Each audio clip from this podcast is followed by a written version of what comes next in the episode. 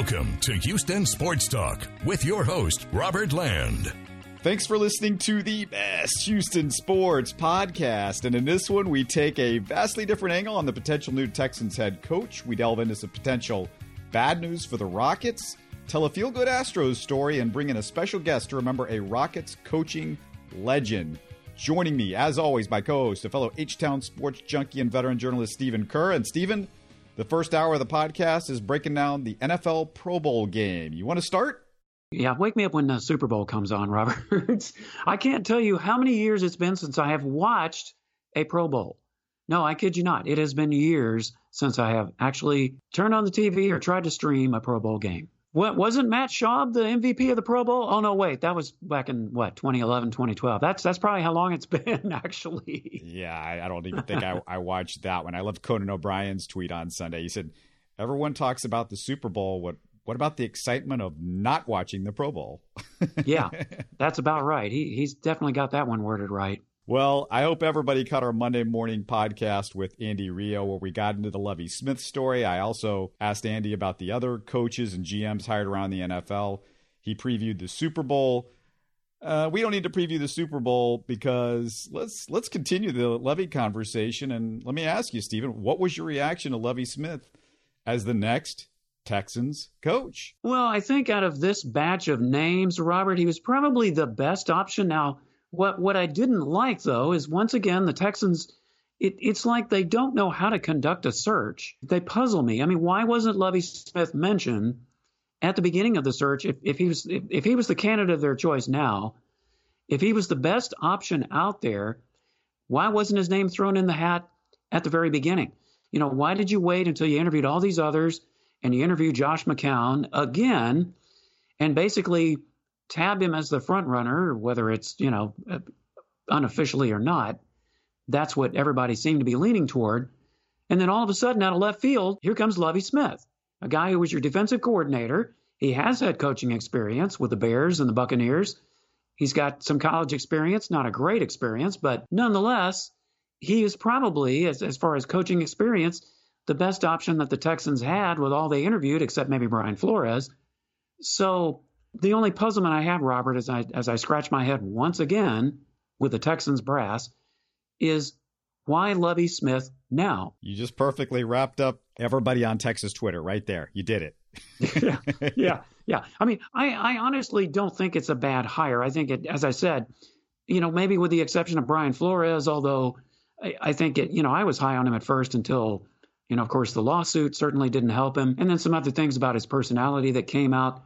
Maybe he wouldn't have been a good fit. So, you know, in hindsight, might have been better not to hire him. But it's just the whole process that makes me shake my head, Robert. People might forget Lovie was nearly hired by Bob McNair back in 2014 to replace Kubiak. So, you know, it's a guy that they've thought about in the past, the, the organization. And according to those in the know, he made a strong impression on the McNair family at the time. Um, I'd like to be contrarian for a second, Stephen. Though, uh, are you ready for this? I'm I'm going to go the, the the other way. You ready? Sure. Why not? Go for it.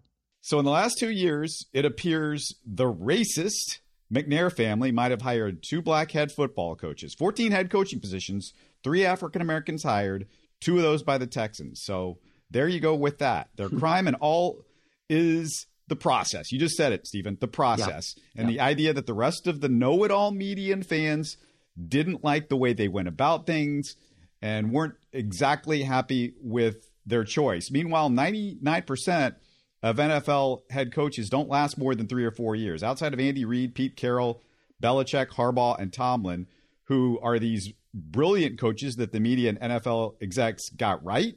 Did they get right? By the way, Reid, Carroll, Belichick, all three of them fired They're right. prior to their current teams. So let's talk about Lovie Smith for a second. These guys are kind of disposable, you know, is what I'm saying. Uh, with you know, most of them not lasting more three three or four years. But let's talk about Lovie for a second. In nine seasons with the Chicago Bears, Lovie won 11, 11, 13, and 10 games. Four seasons with 10 or more victories. Throw away his first season, which is always a good idea to do in a rebuild. Yeah. Never won less than seven games in nine seasons. Never less than seven games in nine seasons. Who was he winning with? His starting quarterbacks were Hall of Famers Rex Grossman, Jay Cutler, Chad Hutchinson, Kyle Orton, and Brian Griese. Hey, the dude took Rex Grossman to a Super Bowl. Again, Rex Grossman. Did he struggle in Tampa Bay in his two years there? Yes. But his QBs, rookie Jameis Winston, better known as Jameis Pick Six Winston, and coaching legend J- Josh McCown. Hate on Easterby, hate on McNair, hate on Caserio all you want, but at least put into context two important facts. The Texans gave a long, long time, well liked veteran assistant a chance to prove himself in a year that the organization could afford to experiment. And when Culley didn't prove up to it, they hired a well proven NFL head coach who's helped take two teams to a Super Bowl. Remember the Rams? He was the defensive coordinator back 22 years ago, and somebody that did a hell of a job as their defensive coordinator this past year and is beloved by the locker room. So there you go. I, I, I did it. I went contrarian. You know, I, I gave it my best effort, Steve. well, you you definitely summed it up the, the other way quite well, Robert. And as I recall, Lovie Smith's last season with the Bears, he went 10 and 6 and he was fired. Now, I mean, if the Texans go 10 and 6 under Lovie Smith, I don't think you're going to see him getting fired anytime soon. But you are right, Robert. It's, I mean, a lot of these coaches are transition type coaches. You know, Lovie's in his 60s. I don't know that he's going to be coaching for the next five or 10 years as a head coach, but certainly I hope, in, you know, within the next two or three years, and not just give him a one year thing like you did Culley, depending, of course, on how things happen. If the Texans can get some players around him, you know, are halfway decent or even better, then I think Lovie will do a good job. And yeah, you can sit and criticize his defense was near the bottom in a lot of categories this year. But let's face it, you know, if they'd had an offense that wouldn't have had them on the field so much, they might have actually done better. You know, the, the takeaway ratio was better, the intensity was better. Again, they, they've just got to get some players in place, especially in the secondary, I think, to make it better. What we don't know is if the Texans were seriously going to hire Flores and, and they had gone about their process and done everything until that lawsuit with the NFL. We don't know what happened behind the scenes there. Hiring a coach with a lawsuit against the NFL is not something that the McNair family would have been able to stomach. Any McNair, Cal, Bob, any of them, they weren't going to go against the NFL with the Brian Flores hire. So they were left with their other two candidates, and maybe Lovie Smith came back in and said, hey, you know, you're on the clock right now. There's no black coaches that have been hired. I can do this job. Look at what I've done in the past.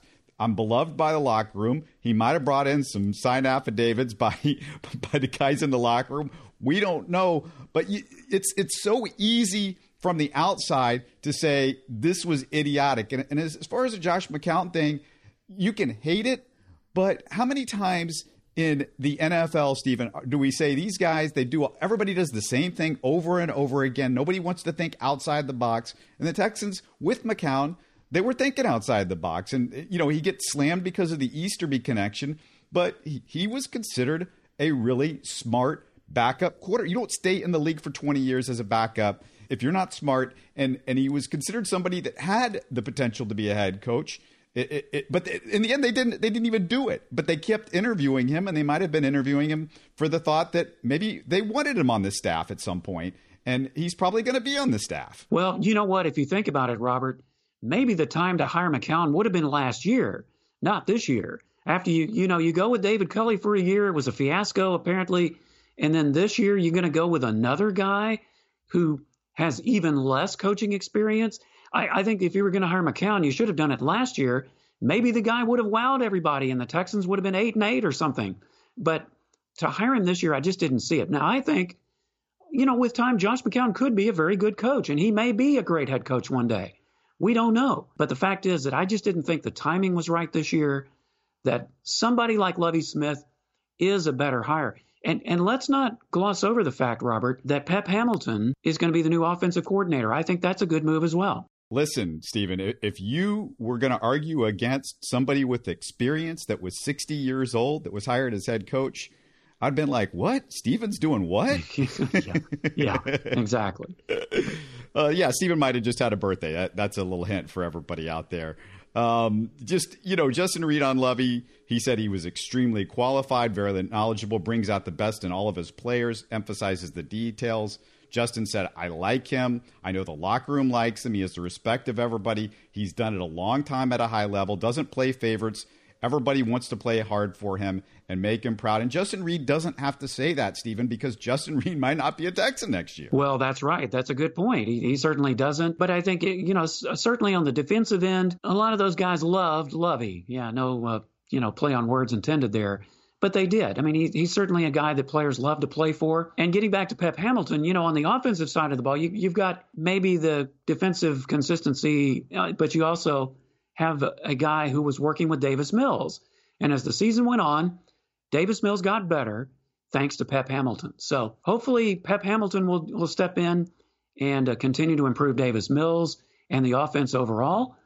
And uh, Lovie as the coach, you know, whether he's going to call the defensive signals or hire a defensive coordinator, I guess remains to be seen. But, you know, at least from this selection standpoint, Robert, it, it is, as you said, it's it's hard to get too upset about it. In the NFL, it's better to be lucky a lot of times than good. And hey, you can hate the process for whatever you want to hate the process. But if Lovie turns out to work, a lot of people are going to eat crow. And there's no thought that Lovie isn't competent at his job.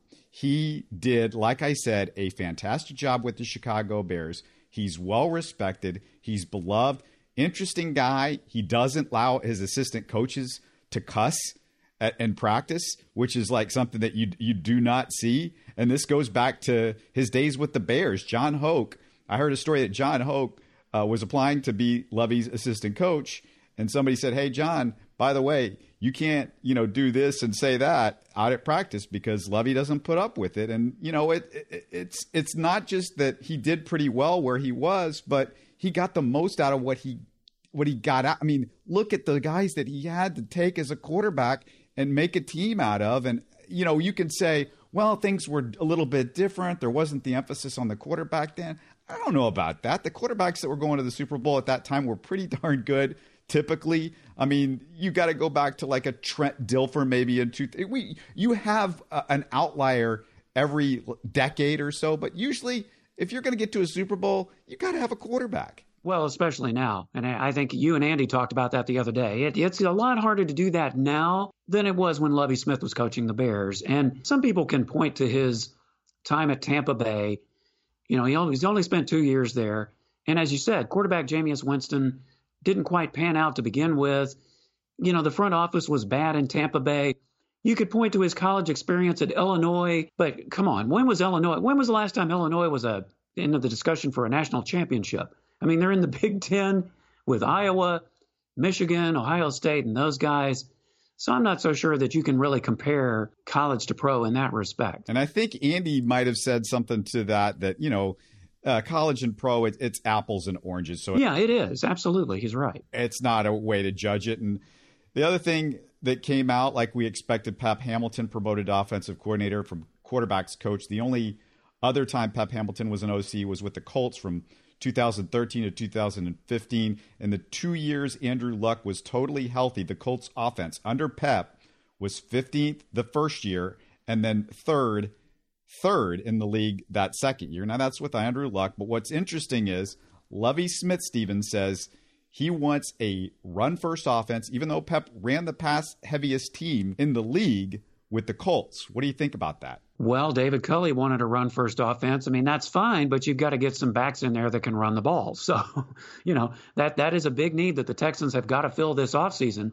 You know, if you're going to be a run first offense, you've got to have guys that can carry the ball, you know, and then there's the offensive line that you have to straighten out. So, hey, no mistake, Lovie's got his work cut out for him. But, you know, with some draft choices coming in, who knows what'll happen in free agency at least hopefully the Texans will have a little better look next year. I feel like the Texans' offensive philosophy should probably depend on their opponent. Not sure if I'm a big fan of stating, hey, this is what we're doing each week, especially when there's no history yet of them being good at anything. I think you do the Patriots philosophy, eh, and, and that's whatever you figure is going to work that particular week against that particular defense with your personnel.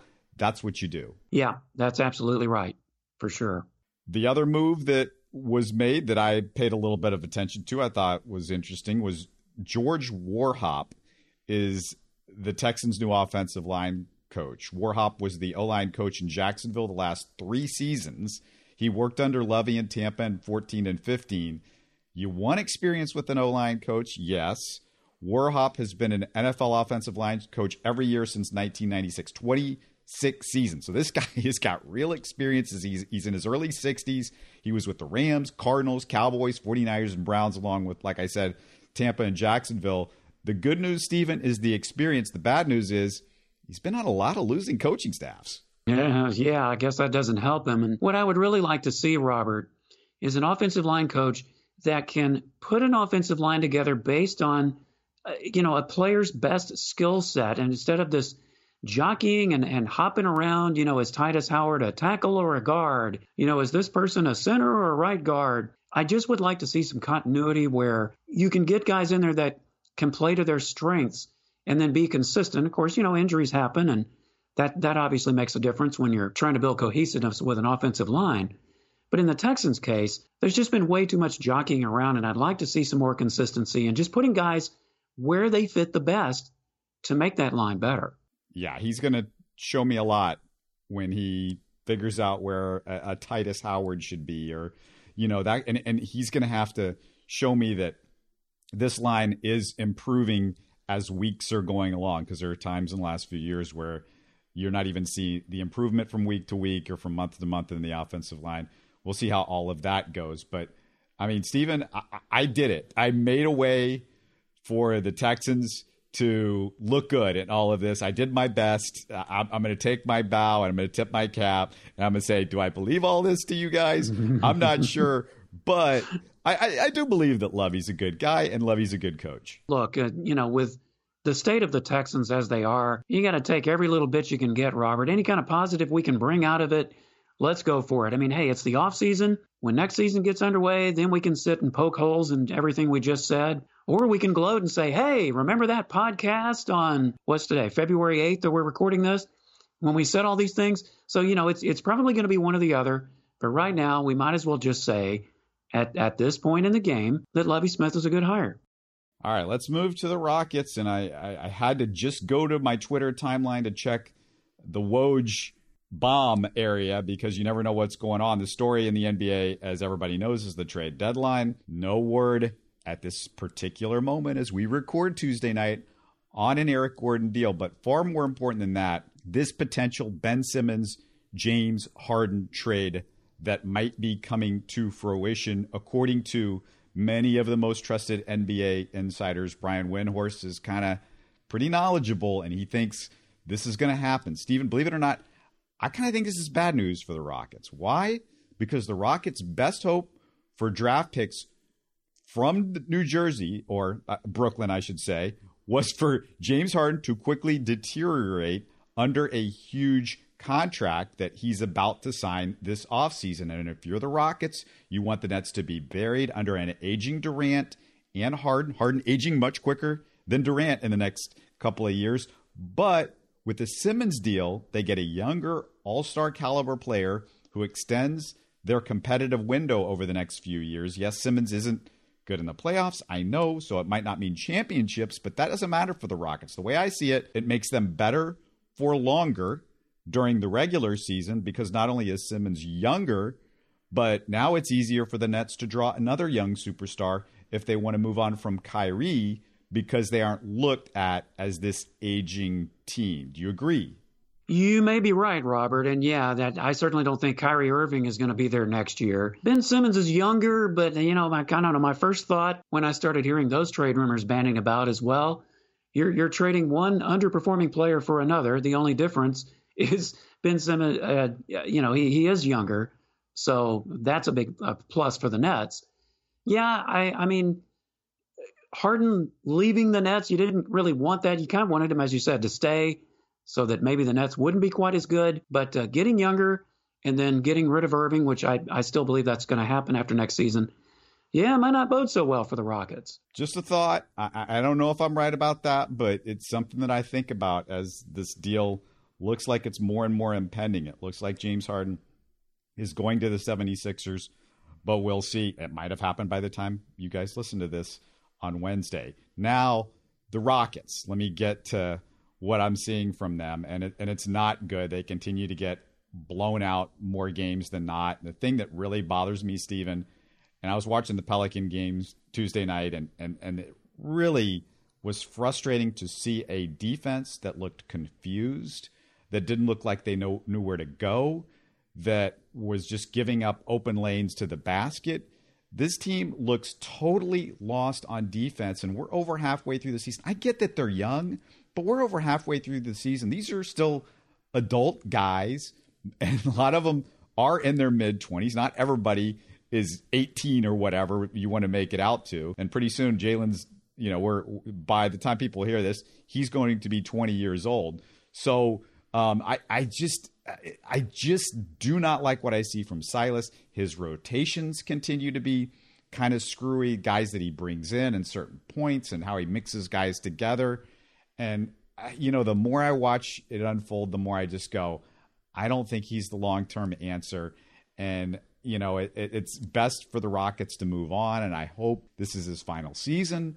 But maybe they're still in love with him, and you just the expectation level is still so low that I don't know if he gets fired. But I, I can't believe how poor they look and how lost they look on defense. Well, I've been saying that even since last season, Robert, I, I just, uh, you know, and I know it was kind of early then, but I have just not felt for a long time that Stephen Silas is the right fit for this team, especially when you're trying to develop such young players.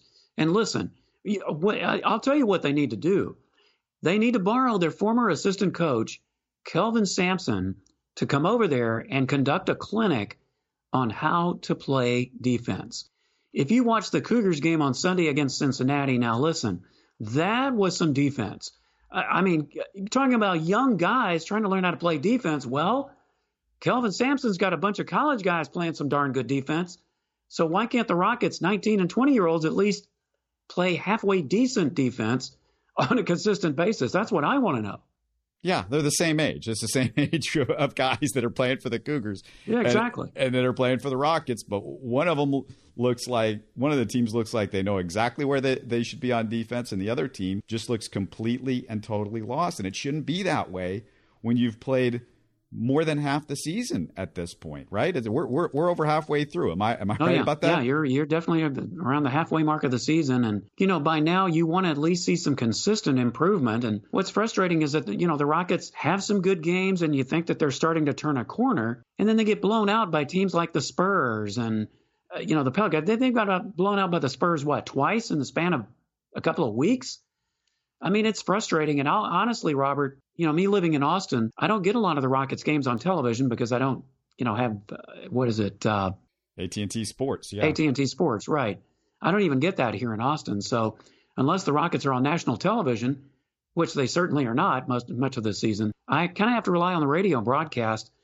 And I'll be honest, I just cannot make myself listen or watch this team play because, like you, Robert, I'm just to the point of frustrated that these young guys, eh, eh, you know, as young as they are, just aren't making the kind of improvement that you'd at least like to see a little improvement through your first season, wouldn't you? Yeah, Josh Christopher is maybe the only one that you really see a week to week, a month to month improvement. There's going to be some setbacks or some games where he might not look as good, but overall, you see his shooting get better, you see his decision making get better. All of those things, he looks way better than Jalen Green, which is just hard to believe you know, the guy that you picked second in the draft and everybody sees as a future superstar. And I'm not saying Jalen Green can't get there, but he's picking up things really slow. I hear he's not picking up things slow. I hear he's very studious or whatever, but it's just not happening on the court. The other thing that really bothers me, Stephen, when I watch these games, Jalen Green and Christian Wood are selfish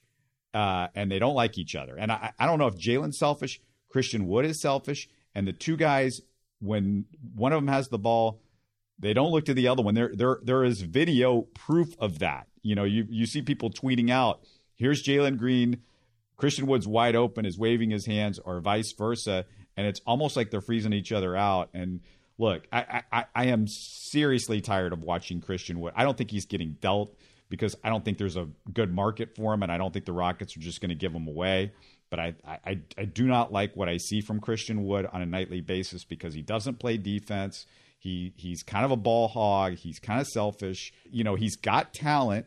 He's got physical ability, and you can see the things that he does, and he puts up numbers, but they're kind of empty stats because of all the things that he does wrong out there on the floor. And it's frustrating that we're going to have to go ahead and watch this over the next few months because he's not the future and he takes away minutes from guys that you think are the future. And he kind of sets a bad example out there for him. Yeah, it's the last thing you need when you're trying to develop chemistry. And we know that Christian Wood is selfish. I mean, he's exhibited this time and time again over the last couple of seasons with the Rockets. And even before that, you know, it was with the Pistons and playing overseas and the way he bounced around. Yeah, it's unfortunate. You're right, Robert. I don't think he is going to get dealt uh, you know, because I just don't know what kind of a market they could, you know, the Rockets could get for him. He's shown some flashes, but it's not just about putting the ball in the basket and and some of the defensive skills. It's that unselfish type of mentality that he is lacking, and you've got to have it out there on the court. You know, and it really bothers me when you see guys like Kevin Porter Jr. and Jalen Green, KJ Martin, and those guys. They're watching that example. All right, let me talk about the NBA draft because I'm tired of talking about how bad the Rockets are at this point, and I want to talk about what I've been seeing. And it depends on what week it is, but my thoughts on the guys at the top of the draft change by the week. I may be finally getting on the Chet Holmgren train. His three point shooting percentage as of yesterday is over 46%. 46%. Remember, he's about seven foot one and he blocks shots. Everybody talks about Jabari shooting, but Chet's better. Jabari's a little over 40%. Now, I'm not saying that's what we're going to see in the NBA, but it's real interesting and he's picking things up really quickly. I was talking to our old co host, RG, and he asked me a really good question. He said, Best case scenario, well, I say best case scenario, the Rockets have only a 40% chance because you look at the numbers, and that's right. the way it is to get in that top three of the draft. And I really love Paolo, and I really love Jabari, and I really love Chet, but I believe they all have a much higher ceiling also than Jalen Green because of their size, because of their size makes their defensive ability have a better ceiling. And Jalen Green, I just don't see a scenario where he's more than an average defender. I think I've told you that before, Stephen. So RG asked if the Rockets were not in the top three, would I trade Jalen and the Rockets pick to move into the top three? And I'm going to make some enemies here, but I'd say absolutely yes. Yes, I would, because I think those three guys have a higher ceiling to be a better player. And the object is to get the better players. And I don't see anybody after those three guys in this draft with that ceiling to maybe be the superstar. And that's what you're looking for. Wow. Well, what does that say for your scouting department then? They obviously didn't do a good job of scouting somebody like Jalen Green. But you know what? If you've got a seven foot one guy who can block shots and shoot three pointers, um, what's what's Rafael Stone's number? Let me talk to him because yeah, yeah, to try to put him in position to get him. Yeah, I, I mean it's an interesting question. You know, then you're trading a guy who's only been in the league a year for a guy who, yeah, he's done well in college, but he still hasn't proven in the NBA. I don't know, Robert. I'm not sure. I'm I'm not sure I have the nerve to pull the trigger on that. At least not right now. Yeah, the deal is you're you're probably if you're not in the top three, it just doesn't look like there's guys in this draft with the ceiling of being a superstar. And that's what you're looking for. And that's what every every NBA GM wants. That's what changes your franchise. And you know how you get to be really good really fast in the NBA is you get a big guy that can do th- some things, especially on the defensive end. And you know, Paolo's got some defensive flaws, but the other two guys can do stuff on the defensive end. And we saw what Evan Mobley does. He changes the entire Cleveland Cavaliers defense with what he can do. And I'm not saying that a Chet Holmgren can do that. I don't think Jabari can. But what a big man does is he has the ability, much more than somebody that's six foot four, to carry you to the playoffs. Bradley Beal just got injured. He's out for the year. Everybody, you know, was like, oh, I'd love to get my hands on Bradley Beal. But Bradley Beal, Stephen, doesn't turn the Wizards into a playoff team on a yearly no. basis. He cannot carry them in the same way that we've seen James Harden carry teams, in the same way we see Giannis and LeBron. Those are bigger guys with bigger bodies, and it's not like Harden's a lot bigger than Jalen Green, but he just he has the build, and that's my concern with Jalen Green. It's not just that he's six foot four; he doesn't have the build, and that's what I keep bringing up. He doesn't have the chest. He doesn't have the butt. I'm somebody that's skinny, winny guy. I, I, I can't get that weight. I can't get weight in the butt. I can't get weight in my chest. It doesn't happen. You're kind of built similar to me, Stephen. You understand what right. I'm talking about. Yeah. It's really hard if you do not have that potentially in your genetic code.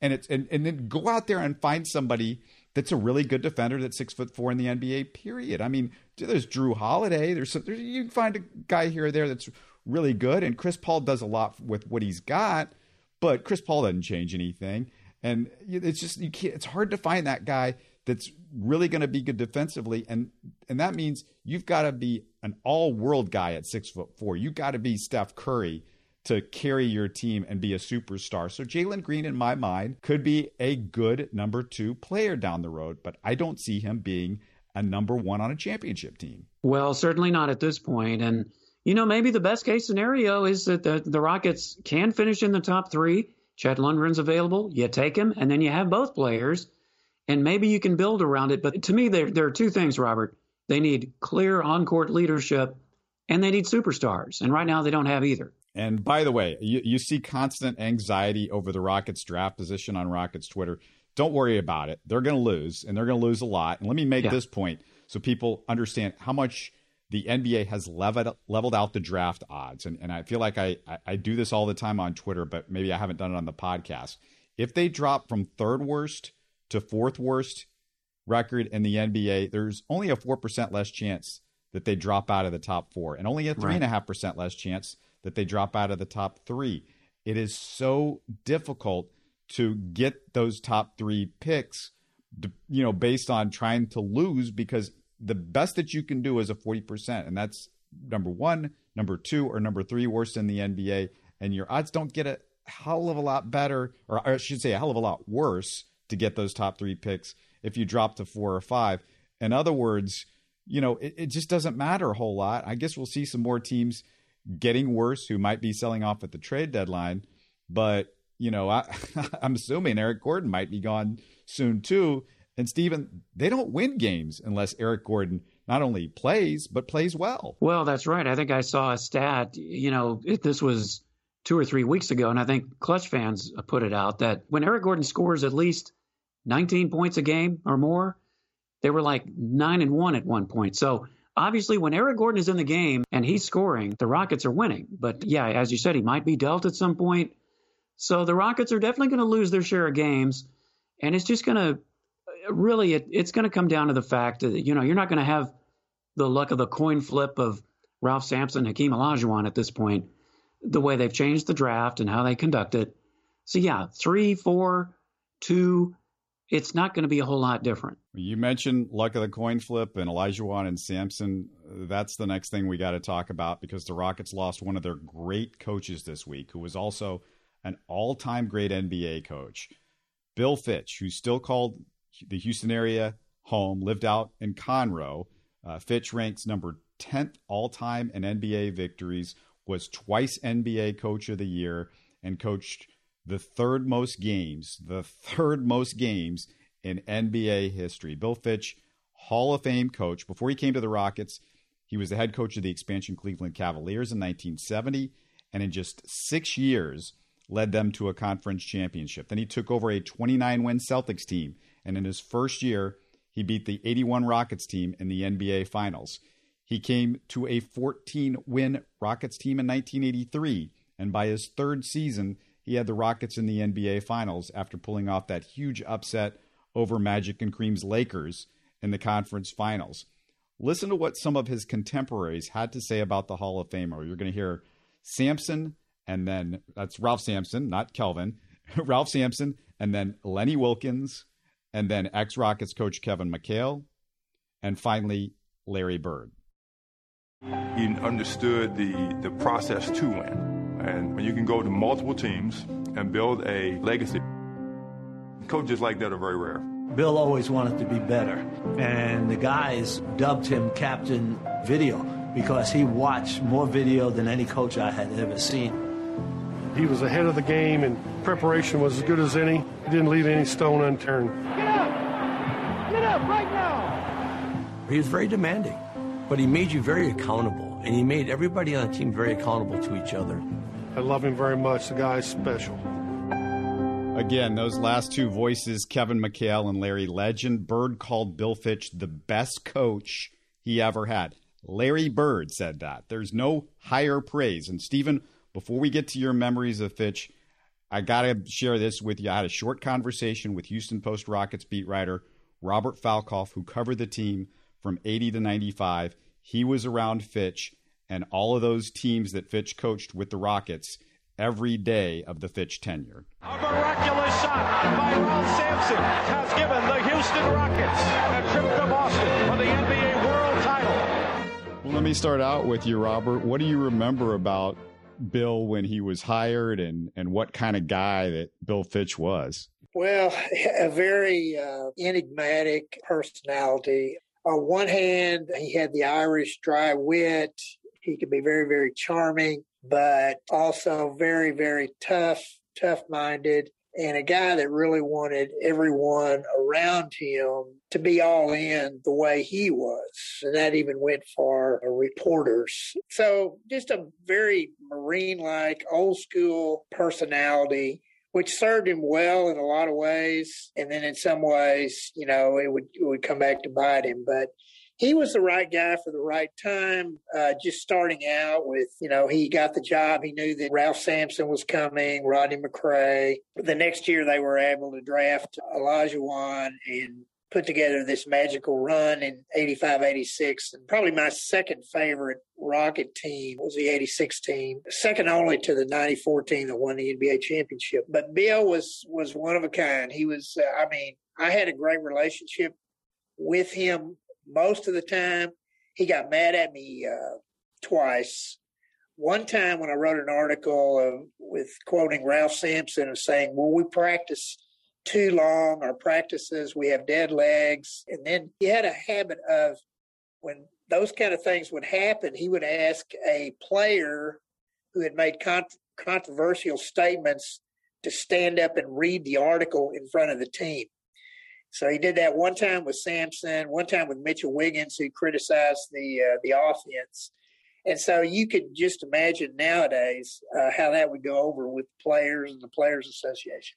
But that was Bill. He just was a grinder. They would stay up after games. The assistant coaches, I would feel sorry for them watching the film until two, three in the morning. And that was the days before charter flights. And so they might have to have a six o'clock commercial flight to go somewhere. They'd be up till two, three in the morning watching film. So very, very demanding on himself, but also on his coaching staff and on his players you talked about him being a drill sergeant. He, he was a ex-marine drill sergeant, in fact. So that that was his history. And you know, I'm just curious because he had so much success in Boston. He'd won the championship. Why did he leave Boston? Because that one always made no sense to me because it was just a couple of years after they'd won the championship against the Rockets. And you you you you watched that. You'd cover that series. Well, what happens is Bill would come in and, and just because of his, the way he he coached, he would wear out his welcome. The players, they would take it for a while, but then after they have success, like Boston won the championship, well, then the next year in 80, they won in 81. They beat the Rockets for the championship. Well, 82, they lost to Philly. 83, they didn't do it again. And K.C. Jones, the assistant coach, was more of a laid back guy. And so I think under the surface, although they didn't really come out with that. I think the players kind of nudged Bill out. The interesting thing about though coming to Houston was that uh, the Rockets actually offered that job. This was after Del Harris got fired to Tommy Heinsohn, who was a Celtic broadcaster. Tommy Heinsohn was going to be the guy, and it was all set. He came down, did a big interview, but he got cold feet because of some things that were talked about that he had some unconventional philosophies and the management kind of, I don't know about this. So it ended up that Heinsohn pulled back. And when he did at the 11th hour, that's when the job went to Bill Fitch. So kind of ironic that, you know, another Boston guy was going to get the job, Tommy Heinsohn, and, and because he pulled back, uh, it ended up being uh, Bill Fitch you saw him on a day-to-day basis in Houston. You know, he he he wore out his welcome. He was tough. You say all that, but what do you think made him so successful? What did you see about his coaching that worked? I mean, was it the X's and O's thing? Was it his personal relationship with the players and being able to get the most out of them. What do you remember about what worked with him as a coach? He was a tough love guy. I mean, he did, he was very, very hard on guys. He didn't give them a lot of, you know, praise. His philosophy was it's kind of an animalistic business that you just keep them keep them on edge, keep them on edge, and, and and that worked for him to the, you know, as I said, for the most part, especially when they put together that 85 86 run and, and went to the finals. Fitch was able to, to incorporate uh, his philosophy, his style, his work ethic. I think that's basically what made him successful. He took a guy like Lewis Lloyd, who wasn't a good defensive player, but a great offensive player. And Lou, Lou worked hard on defense. He got him to, to buy in. Lloyd did a great job on Magic Johnson in the uh, Western Conference Finals in '86. Uh, so just things like that to be able to bring Wiggins off the bench. He knew, you know, I, I go back to you know, Red, I, I talked to Red Auerbach when Fitch got hired in Houston. I called him up, and at that time, Red was still able to do interviews and stuff. And he just said, Bill just knows what he's doing. You give him the right pieces, and he's going to win. And he did for the most part. Like I said, when they lost the three guards, his th- top three guards after the 86 season or during, well, Lucas in March of 86 and then uh, Lloyd and Wiggins the following year. That is so devastating because you got three guys that are part of your rotation and you've got no compensation. It's like, you know, if you traded those guys, how much you would get back, but you got nothing back.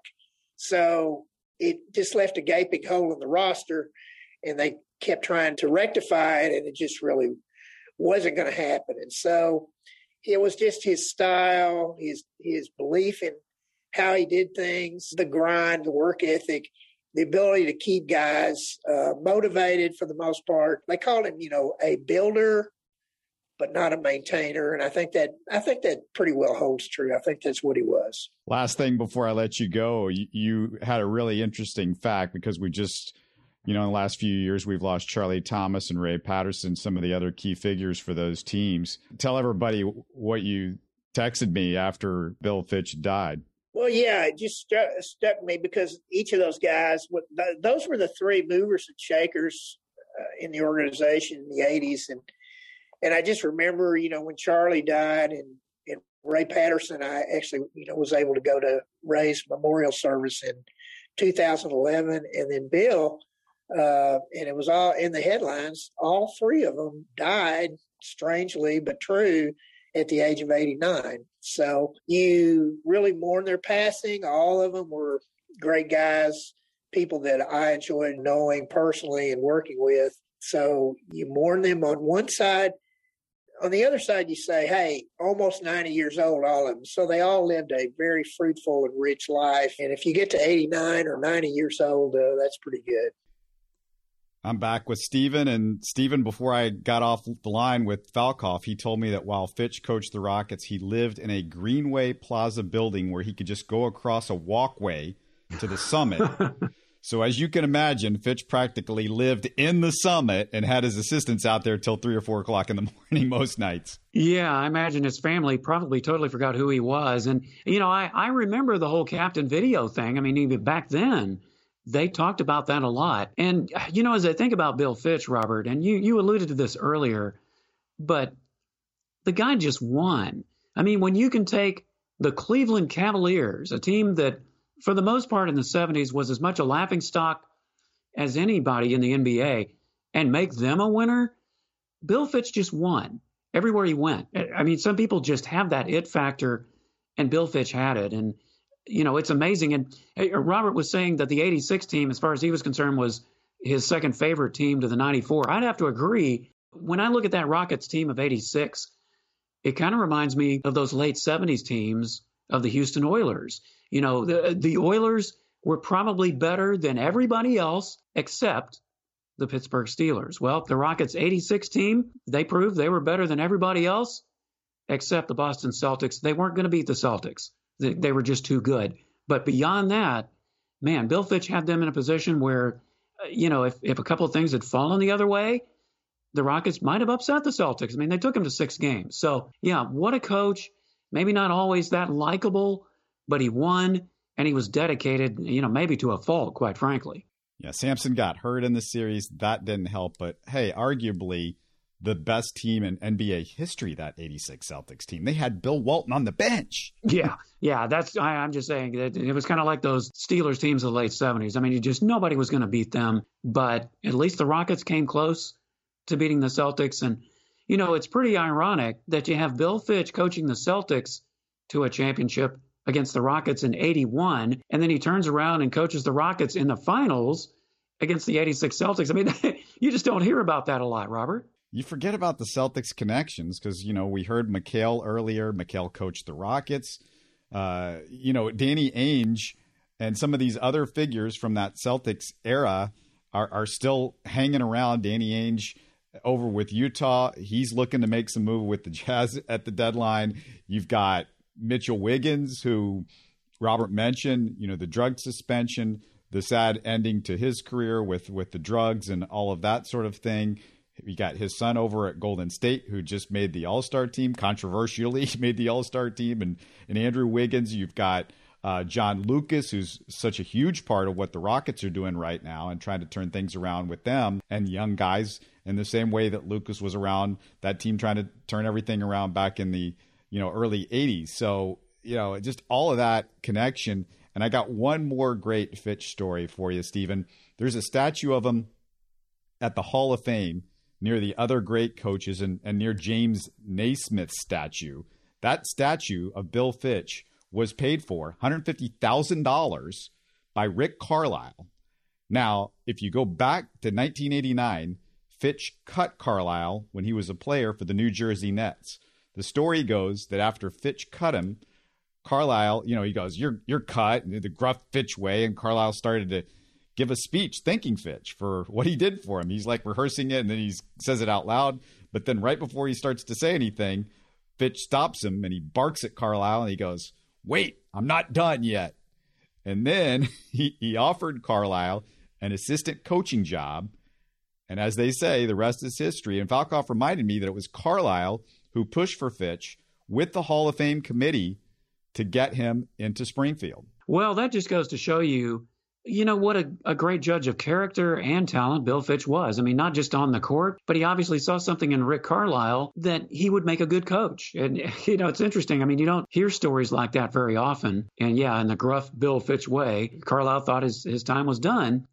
But yeah, it, it's just another testament to the character of Bill Fitch and yeah, just the intelligence that he had when it came to the game of basketball. And again, I cannot thank Robert Falkoff enough. He's just a walking encyclopedia of that entire era. He really is. I mean, I remember he, you know, he was with the Houston Post, which of course has uh, been folded for a long time. But you know, I, I, remember his writings in the Houston Post, and I think he even did. Um, he was on the pregame show of Rockets Radio back in the 70s and 80s. I used to listen to him. A very distinct voice. I mean, I I know when I hear Robert Falkoff, I immediately recognize it's him. Yeah, he's got that bottom of the well voice that a lot of the classic uh, Houston sports media guys from that era have. John McClain as well. But uh, yep. let's let's move to the Astros, and we're not going to talk about the lockout because who cares? But Stephen, did you see the Altuve story this weekend? That's good. I actually did not. So here we go. Belong Kitchen is a nonprofit that provides employment for adults with intellectual and developmental disabilities. Why am I talking about Belong Kitchen? Well, they posted on IG this, and I quote One day ago, employee Ellie saw Jose Altuve in the parking lot of a nearby retail center. When Ellie kindly asked if Jose would sign her hat, he deeply regretted that neither of them had a Sharpie. In true hometown hero fashion, Jose immediately offered to drop by work the next day to bring a Sharpie and follow through on her request. He saw Ellie's apron that she was still wearing from work, set his watch alarm to be there during her shift, and left with Ellie saying, If you come, you better bring Correa with you. So here's what happened, Stephen. At 11:30 a.m., that was all on IG. At 11:30 a.m. the next day, Altuve and Correa walked in with autographed baseballs for the staff and a side bat for Ellie. They took pictures with employees and volunteers and gave out hats, t shirts, and dinner. Wow. Well, you, you think maybe that uh, Correa is changing his mind and maybe he'll stick with the Astros after all?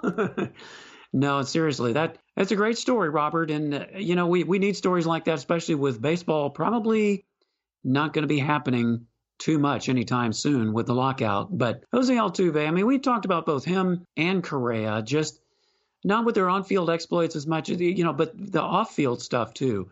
These are great guys. They do their work in the community, and it's good to see that they're still doing that. You know, even at a time when things are so uncertain. Yeah, we need great stories these days, and oh yeah, oh, it's just so good. And Altuve, oh, what a what a person to have in the community, and Correa as well. And yeah, hope that he sticks around in the community. But you know, this might be one of those last stories we tell about Carlos Correa and his days in Houston. Uh, I never got a chance to ask you, by the way, Stephen what you think of the Skeeters' new nickname, the Space Cowboys. I don't like it. I, I mean, of all the names, I, I understand they wanted to stay with the space theme, Robert, but come on, Space Cowboys, really? I mean, I came up with a couple of names that were probably outdated and they weren't going to get used. I, I thought the Sugarland Shuttle would have been a good name, except, you know, the Space Shuttle kind of has a bad knock with some of the accidents they've had. Sugarland Boosters, yeah, probably another name that that wasn't going to happen. But as I understand it, you know, th- there were fans that sent in quite a few different names, and they all got ignored. They I, apparently the brass was wanting Space Cowboys, and that's what they got. Don't call them the Space Cowboys. Call them the Gangster of Love. You don't like Steve Miller? Come on. Oh, I love Steve Miller. I, you know, I'll think of that. I guess. You know, some people call me the Space Cowboy. Gangster Love. Just call them the Sugarland Gangstas. I mean, why not? Yeah, I think I might have screwed that lyric up, but it was it, it, it's something like that. And hey, umpire Joe West. There, there was a, a, kind of a big story that uh, under the radar this week. He retires a few days ago. Stephen, do you have a favorite Joe West blown Astros call, or maybe a top fifty list? um, yeah. How much time do we have left, Robert? Uh, the the best story uh, out of Joe West that I've ever heard is he retired the other day. yeah. Uh, Joe West. We're not going to miss Joe West at all. No. Yeah. No, not any more than we'd miss Angel Hernandez or you know guys like that. Yeah, I think Angel Hernandez is like whole other level bad. They're, yeah. The baseball yeah. players don't. There's not the hatred of Joe West as as there is of Angel. Like Angel Hernandez is like you know he's a universally. Yeah. Everybody thinks he's terrible and hates him. Well, that's true. But Joe West is, yeah, I can tell you, there are plenty of fans that uh, they're not going to be inviting Joe West to their dinner, dinner tables anytime soon. But, you know, at least Joe, Joe, all the stories I heard, he, he, he is a good guy. As a as umpire, it's a whole other story, but yeah. he's a good guy. You know, you and I forgot to mention this note in our last show. Ron Franklin passed away, and before we talk about Ron, let's uh let's let's have a listen to Ron back in the day. This goes back to 1985 on Channel 2 KPRC. It's time for sports, and here's Ron Frank. Ron. Well, I'm smiling, but as soon as we go to the video, I'm going to do something else. Joe Niekro got some help early tonight, which was a change, and then the wheels came off, as the old expression goes. This is in the fifth. These are happy times. Kevin Bass with a home run. Astros lead two to nothing. So there's a little flashback for you, and for younger Houston sports fans, maybe age 39 or under. They know Ron Franklin from his many days as a college football voice on ESPN. But for me, Ron Franklin was a huge part of Houston sports throughout my childhood. He was the voice of the Oilers from 71 to 82. So he was so much a part of those Love You Blue teams. But it wasn't just that. He was the sports director for KHOU Channel 11 from 71 to 80, so all through the 70s. And after that, he took the job as a sports director at Channel 2 KPRC from 1980 to 87. You just heard that. It's hard to explain to younger people, but the news team at Channel 2, Stephen, with Franklin, Ron Stone, and Doug Johnson was about as beloved as any that you'd find in the entire country. Oh, absolutely. And and let me tell you, I may not live in Houston, but I was born there and I grew up there, Robert. And I started following the Oilers in 1972. And Ron Franklin was the radio voice, as you mentioned, you know, with Ron Stone. He, and Ron Stone did that for a number of years. And then Ron went on, of course, you know, to do college football, ESPN, had that unfortunate incident with a female ESPN reporter back in 2011, which ultimately got him fired. But I, you know, I actually, I, I was sad to hear about Ron's passing for a number of reasons, not just because I grew up listening to him and watching him, but I actually had the chance to get to know Ron in the 80s when I was covering UT football and basketball in the mid 80s, mid to late 80s here in Austin. I got to know Ron pretty well. And when he, you know, Ron moved to Austin and was the voice of the Texas Longhorns for a number of years. And even after that, when he was at ESPN, he made Austin his home. He was here for many, many years after. And there was one day, it was in the 1987 88 season. I was covering UT basketball for United Press International. And Ron Franklin had me on as a halftime guest when he was doing the uh, Longhorns telecast. And then a couple years later, I returned the favor. I was a sports director at a radio station, had Ron on my show. He came up to the station and we were on for a good hour. Just a, a really super nice guy. He, you know, as I said, he had some mistakes, you know, with ESPN, but he was just nothing but gracious to me in the time that I knew him. And just a, another voice lost of the many great ones in Houston sports, Robert. Yeah, if you weren't around back then, the the KPRC team, I think a big part of it wasn't just the news that they did, but let's go to the Jerry Lewis telethon. The Jerry Lewis telethon really personalized that entire news team because they would do that every year and it wasn't just Jerry Lewis, you would go to the local side and it's it's Ron Ron Stone, I mean, and and Franklin would be there, and Doug John. All those guys would be helping out, and they would be talking to people coming off the street, giving money for muscular dystrophy, and you know you see them with the kids, and it's you know it's it's going back and forth between the local and national, and and and I think that personalized them, but there was just other stuff, and there was this down home quality that it really, you know, it it it, it was uh, what Houston was at the time but it was also just perfectly sort of communicated through those those guys and, and that that uh, whole news team there and, and Ron Franklin was so much a part of that and there's like a, there's a warmth Stephen in Ron Franklin's voice that I think was a big part of it just like there was with Ron Stone and I think that's where the real connection was. Well, and you talk about chemistry and Ron Stone and Ron Franklin had that. And not only that, they were best friends. I mean, their families hung out together. I mean, you could just tell by listening to them that they genuinely liked each other off the air as much as on the air. And those things you were just talking about, Robert, you know, back then, local sports was a lot different than it is now. I mean, there's just so much, you know, with social media, Twitter, and, and so many other things. There, there just isn't as much of an emphasis on local sportscasts. I mean, they would last a good five to seven minutes back then. Now you're lucky if you get two minutes of, of highlights. So it was just a different era. But let me tell you, it, it brings back a lot of fond memories for me growing up in Houston, watching and listening to Ron Franklin. And I guess the thing is, when I listen to those guys and when we talk about these great older broadcasters, it's it's why I get frustrated when I watch the NFL or Major League Baseball or the NBA or you know in the last few days the Olympics, and I just get frustrated because you know the the warmth of that broadcaster, the the originality of the voice, um, all of that stuff seems to be really missing from a lot of the broadcasting that we see these days. I'm, I'm watching the opening ceremonies, and I don't know if this speaks to necessarily that, but with Mike Tirico, he just seems way over his head. I don't quite understand why he's doing everything for NBC and why he's considered their main guy you know, he does stuff with the NFL, and I, I just it blows me away because you know he just doesn't have the gravitas. He doesn't have the likability. He doesn't have the sense of humor that, say, even a Costas or an Al Michaels can incorporate into their, you know, hosting of the Olympics.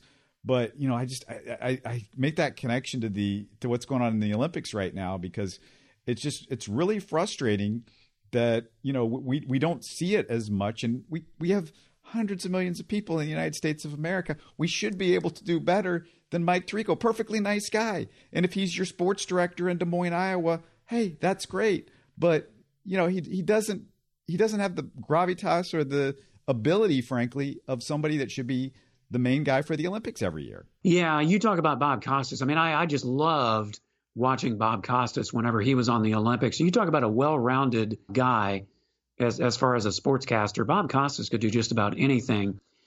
It, I think, Robert, what you're saying, it just speaks to the impersonal nature of broadcasting in general. You know, television has become like that. Radio has become like that. It, it's just there. There is not the personality-driven type of person you know, like the broadcaster that you had with guys, you know, like Bob Costas, Ron Franklin, and guys like that. It's just, unfortunately, it's a totally different era. You know, people who are growing up now probably don't think anything of it. But people like you and me, Robert, that grew up back then with that personality driven era, it just, I don't know, for me, it just takes a lot of getting used to. I don't know if you've watched any of the Olympics, but a little bit. Yeah, I have watched some of it in the last few nights. Just no no Houston angles. There's nobody from you. I mean, I checked and checked and checked, and I cannot find anybody from the Houston area in the Olympics. It doesn't feel like we have a, a real huge storyline. I guess if you're a big Shaun White fan, and I, I don't know if I've really gotten into a lot of the extreme sports. You know, I, I love watching the figure skating, but I don't think there's anybody that's kind of grabbing hold of America on the figure skating area. You've got Mikaela Shiffrin, and then first uh, time down the hill, she doesn't make it, so she's immediately out of. Uh, I think what, what was that, the uh, Super G or something like yeah, that? Yeah, it's uh, downhill, the Alpine. Yeah. And yeah, Mikaela Shiffrin, and that was somebody I was really pulling for. You know, she lost her father a couple of years ago, and you know, it was one of those stories where you just pulled so hard for her to win it for him and to see what happened to her. Just yeah, it just broke my heart. You know, with the Winter Olympics, yeah, you're probably not going to find quite as many people with a Houston or Texas connection. I mean, they may have been here at one time, perhaps. They may have been born here. Yes, some, something tells me you're saying that we just don't have enough uh, snow in Houston. I, I can't believe you're t- telling me this. Is this. Well, this is breaking news. Well, you know what we could do, Robert, is what a lot of places are doing, and even Beijing is having to do we just need to bring in a lot of artificial snow in Houston, and then you know we could just have it all year round, and people can practice their skiing or their snowboarding or cross country skiing, luge, you know that kind of stuff, bobsledding. Just put a bunch of uh, fake snow down there, and you'd have it made. We've got fake snow in, in places that you can put around Houston, and and uh, we had a we had an ice course set up last year. Remember in Houston, uh, sh- yeah. sort of sh- shut down the entire state. So did we here in Austin. so yeah, it, it it's uh it, it's it's missing that big angle so far of the Olympics, and hopefully we'll have something. And uh, you know, Shiffrin's got a bunch more races, so don't don't get too sad. And she's got some medals already under her belt in, in the Olympics, so I, I, she's going to be okay. The figure skating. I really enjoy, and I have this deep connection with my mom because that was her favorite sport. And it was the one, one of the two sports really, the gymnastics and figure skating that I could really talked to her about because she she loved them so much. You know, most of that stuff she just she wasn't following the Rockets or the Astros and the Texans. She would get excited about them for me, but she really wasn't watching the games. Yeah, it, it, you know, in the Olympics, it, it is one of those things where it, you kind of bring a connection with people that don't normally watch sports. I mean, I talk to people all the time that you'll never catch them watching a football, a baseball, basketball, hockey game but when the Olympics come on, oh, they're right there through the whole time. And, you know, one of my jobs, Robert, is I actually do some writing for Team USA. I don't cover Olympic sports, I've, I've been covering mostly Paralympics, but it's taught me a lot about some of these other sports that I really didn't follow so much before until I started, uh, you know, working with them. And it's just nice to kind of get to know the athletes. They're, you know, they're real people, and you know, just like the rest of us, they have stories and they have so much pressure because they train for so many years for one moment. And it's either going to go really well or it's going to flop. And, you know, that's where you kind of feel for him when things don't work out. You mentioned that Mikaela Shiffrin story and you talk about what you did. And this is something that you're too smart to do and I'm too smart to do because I actually have produced feature stories for almost 30 years. But in the Mikaela Shiffrin story, I couldn't believe this. They kept talking about her dad being a photographer and shooting everything that she would do out there right. on the slope. And he, the guy took a camera everywhere, and they they talked about it throughout the story, and they talked about what great shots he would get, and in the entire story, they had one shot that you saw that he took, and that shot they they basically showed the video on the screen was a was a distant shot of a, a, picture that was framed. So they didn't even get the whole filled up screen with the picture in it. And I was just like, wait a second, you just did a whole story on the guy telling me that he takes, they were showing him all these shots of him holding the camera and they're talking about what a good, good photographer he was.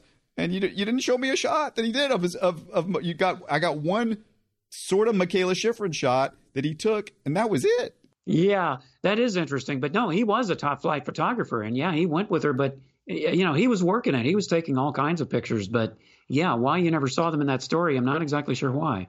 Unreal, but uh, looking forward to watch. I'll still watch the Olympics, and if something comes up, we'll we'll. It's fun. We'll discuss it on here, and we got the uh, definitely got the the trade deadline coming up in a couple of days. I might have a guest. I might try to get a guest on Thursday. I, am not going to promise you, but I might try to get us a, a guest if I can uh, after the deadline.